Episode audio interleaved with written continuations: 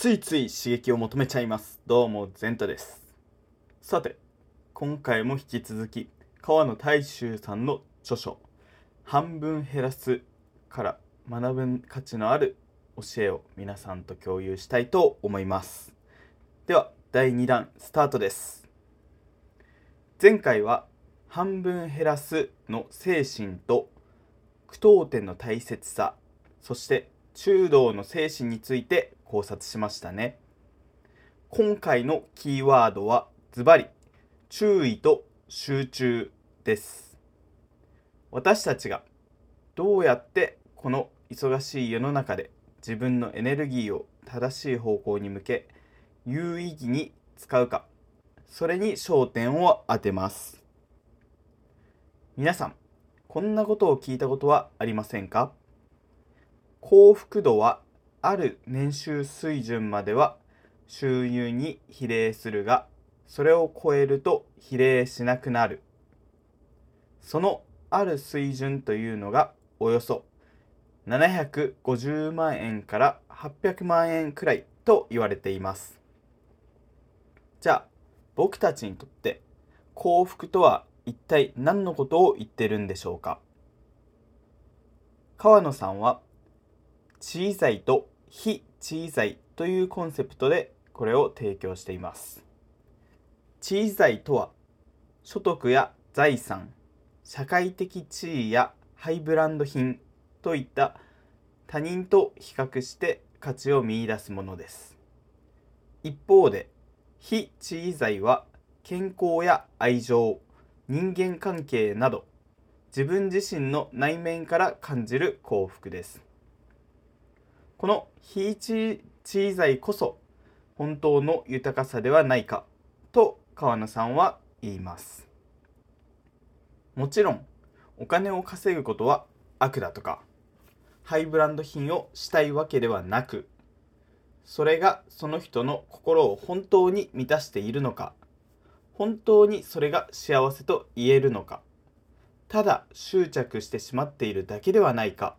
ということを自分に問いかけてほしいと言ってるんだと僕は思います。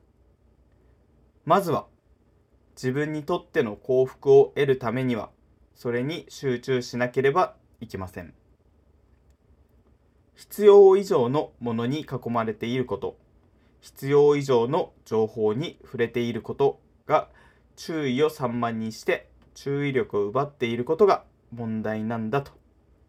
そこで半分減らすの精神をもう一度思い出してほしいと言うんです。不要なものから来るストレスを減らして心と頭をすっきりとさせ、大切なことに集中していきましょう。ただ、何でも断捨離をすればいいというわけではありません。ここで大切にしたいことは縁起という考え方です。川野さんが示す縁起、これは私たちが所有するもの一つ一つに意味を見出し、その価値を理解すること。つまり、生活に欠かせないもの、役に立っているもの、大切な思い出が詰まったものなど、意味がしっかりとあるものは残し、その他を減らすというアプローチが大切だということですね。早速僕も川野さんの教えを受けて自分の身の回りのものや情報に目を向け、意識的に整理を始めました。今現在ストレスが減り集中力が高まっているなと実感していますと、ここで思ったんですけども、カフェや図書館が集中できるのもこれがあるんじゃないかなと思っていまして、コーヒーが集中力を、本が勉強意欲を高めてくれるという意味があるからこそ、ここは集中できる場なんじゃないでしょうか。最後に川野さんが提案するものを整理するための簡単なテクニックを一つ紹介します。それは、目に入る情報量を減らすために物は大きさや高さで分け整理するという方法です。物の種類で整理しようとすると、それだけでかなりのエネルギーを使ってしまうけれども、視覚ですぐに判断ができる